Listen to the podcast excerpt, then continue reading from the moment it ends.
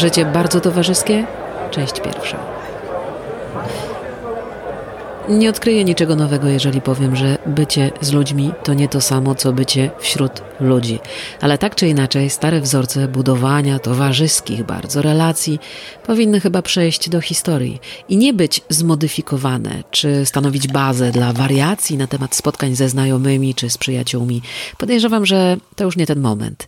Te stare wzorce powinny zwinąć się w kłębuszek i zasnąć na dnie jakiejś piwnicy do kolejnego odkrycia i wtedy może coś ale przedtem powinny się porządnie opić i najeść, żeby ten sen zimowy był ok. Zresztą tu w zasadzie o picie, jedzenie, życie i bycie chodzi. Oczywiście nie neguję jedzenia, życia, picia, bycia, ale uważam, że wypracowane przez naszą szanowną cywilizację sposoby spędzania wspólnie czasu już nam nie służą tak na 100%. Dzisiaj rozmawiałam z moim tatą, próbując odtworzyć życie towarzyskie pokolenia urodzonego w okolicy 1940 roku. Jest to o tyle ważne, że ten model prowadzenia życia towarzyskiego został zmieniony tylko lekko przez kolejne pokolenia. I w zasadzie, że tak powiem, szkielet tego pomysłu spędzania wspólnie czasu dla uczestników miły i rozrywkowy na on czas zasadniczo się nie zmienił jeszcze, ale mamy czas zmian. I to chyba powinno nastąpić. Warto o tym teraz pomyśleć, bo sprawa towarzyskiej aktywności jest dużo poważniejsza i ma daleko idące skutki niż nam się tak na pierwszy rzut oka wydaje. To nie jest wcale taki rozrywkowy temacik, bo to, co kiedyś miało sens, teraz już go nie ma.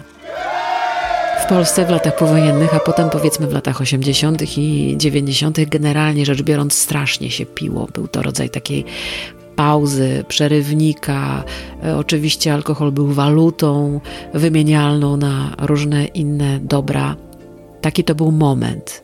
No i powiedzmy sobie, tego się już nie odkręci, więc powiedzmy sobie, że to było ok. Z perspektywy wsi, wszystkie święta tym czasie takim późniejszym powojennym to mięso na stole, bo tego mięsa brakowało dużo. Do tego oczywiście wino, wódeczka, tam samogonik. Każda załatwiona sprawa to wódeczka, tam uścisk ręki to za mało. Wiadomo, czasy były ciężkie. U mnie akurat konkretnie na wsi w owym czasie, na przykład w tak zwanych zakładach pracy, obchodziło się każde imieniny, każde święta, każde jakieś ważniejsze uroczystości. To było takie półprywatne, tam kończyło się wcześniej pracę o 14 i potem w odpowiednim miejscu, jakimś tam pokoiczku, pomieszczeniu socjalnym, dzisiaj byśmy powiedzieli, poczęstuneczek leciał. Tak zupełnie legalnie, bardzo alkoholowo. No i jakiś kierowca tam odwoził potem towarzystwo po tym świętowaniu sympatycznym. Rozmawiało się podczas e, tych różnych spotkań o pracy. E, pytałam o to dokładnie, bo byłam ciekawa. Może trochę plotki, takie tam lokalne wieści, ale żadna konspiracja, żadne zmienianie świata. Wszystkie też państwowe święta, jeżeli ktoś pamięta pierwsze maje, na które trzeba było iść, bo tam się odhaczało takie specjalne dane i można było mieć kłopoty. W gruncie rzeczy kończyły się jakąś tam wódeczką czy jakimś tam spotkaniem. Na wsi to bicie świniaka, no oczywiście imprezka. Inwentaryzacja, to też mnóstwo innych okazji. Nie wiem w ogóle skąd to pokolenie brało czas na życie jeszcze, bo mi się zaczęło wydawać, że nic to tylko wielka impreza była. No ale dobrze. W tamtych czasach, w dobie kryzysu, oczywiście się jadło, kiedy była okazja. Tato twierdzi, że troszkę to było tak na przekór. Skoro jest bieda, to my tutaj na przekór staniemy na rzęsach i wymyślimy, żeby nie było biednie. Podczas y, II wojny światowej wiem, że też tak było, bo to pokolenie, które przeżyło wojnę i było wtedy młode, y, też sobie nie odmawiało, jeżeli nie musiało. Bardzo piło, bardzo, bardzo, bardzo piło. Moja pamięć w zasadzie sięga tam, gdzie pamięć e, tych e, moich protoplastów, z którymi byłam w stanie porozmawiać. No i wynika z tego ewidentnie, że bycie wśród ludzi, czy kontakty takie towarzyskie były kontaktami, które utrzymywały życie społeczne i utrzymywały życie handlowe i wymianę wszelką barterową, bo przecież nie było telefonów, nie dzwoniło się, nie było komunikatorów. Trzeba było się spotkać, żeby cokolwiek załatwić, żeby jakakolwiek wymiana miała miejsce miejsce, ale oprócz tej praktyczności były oczywiście sylwestry domowe. Pamiętam sylwestry moich rodziców słuchane z zamkniętych drzwi, bo dzieciaki nie piły i nie tańczyły, wiadomo. Gitara szła w ruch, albo kaseciak potem. Nad ranem gorzkie żale były, czyli leciał Okudżawa i Kaczmarski. Wszyscy byli bardzo smutni albo nadmiernie weseli, w zależności od relacji towarzyskich, bynajmniej nie od y, sytuacji politycznej. E, szły wtedy takie eleganckie grzańce, bo to była zima, grzaniec na piwie, z koglem moglem, to bardzo ekskluzywna wersja, oczywiście e, samogon. No od święta i na co dzień też ten samogon e, chodził. Towarzystwo było raczej zgrane, w miarę stabilne i tak mniej więcej niezmienne, no ale ile można i czy w takim sprawdzonym, niezmiennym gronie, które rozmawia o sprawach lokalnych, tematy się w którymś momencie nie kończą albo nie czuje się takiego niedopowiedzenia. A, jeszcze zapomniałam, że były ogniska, jak to na wsi. Czasem się kogoś spotkało w sklepie.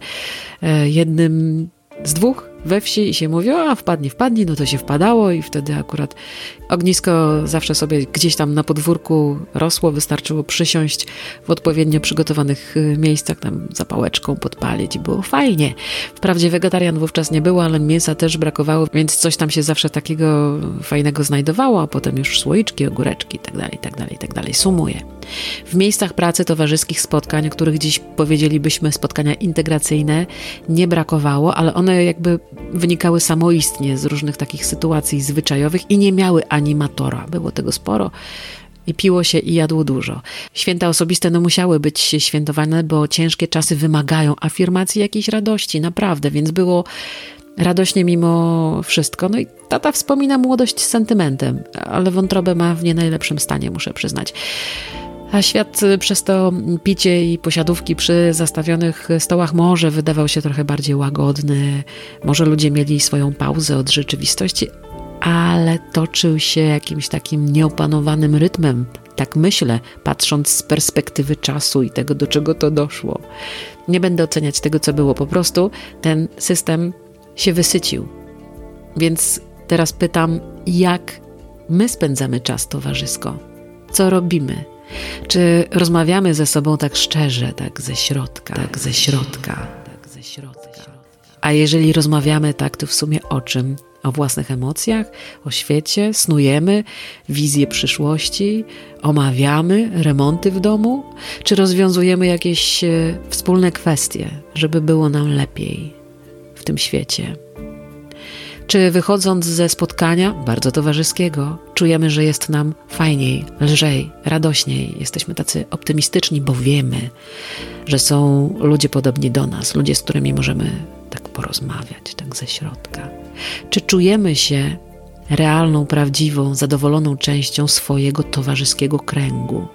Czy to przynosi nam radość? Oczywiście są takie momenty, gdy chcemy się odizolować, pobyć sami, ale potem wracamy i czy to jest energia radości, optymizmu? Jak to teraz z nami jest? Oto jest pytanie. Poszukując w ogóle opowieści o życiu towarzyskim kiedyś, trafiłam na książkę Władysława Łozińskiego. To się nazywało Salon i kobieta z estetyki dziejów życia towarzyskiego. Zostało wydane w Lwowie w 1921 roku i na stronie 28 jest taka myśl zawarta, cytuję.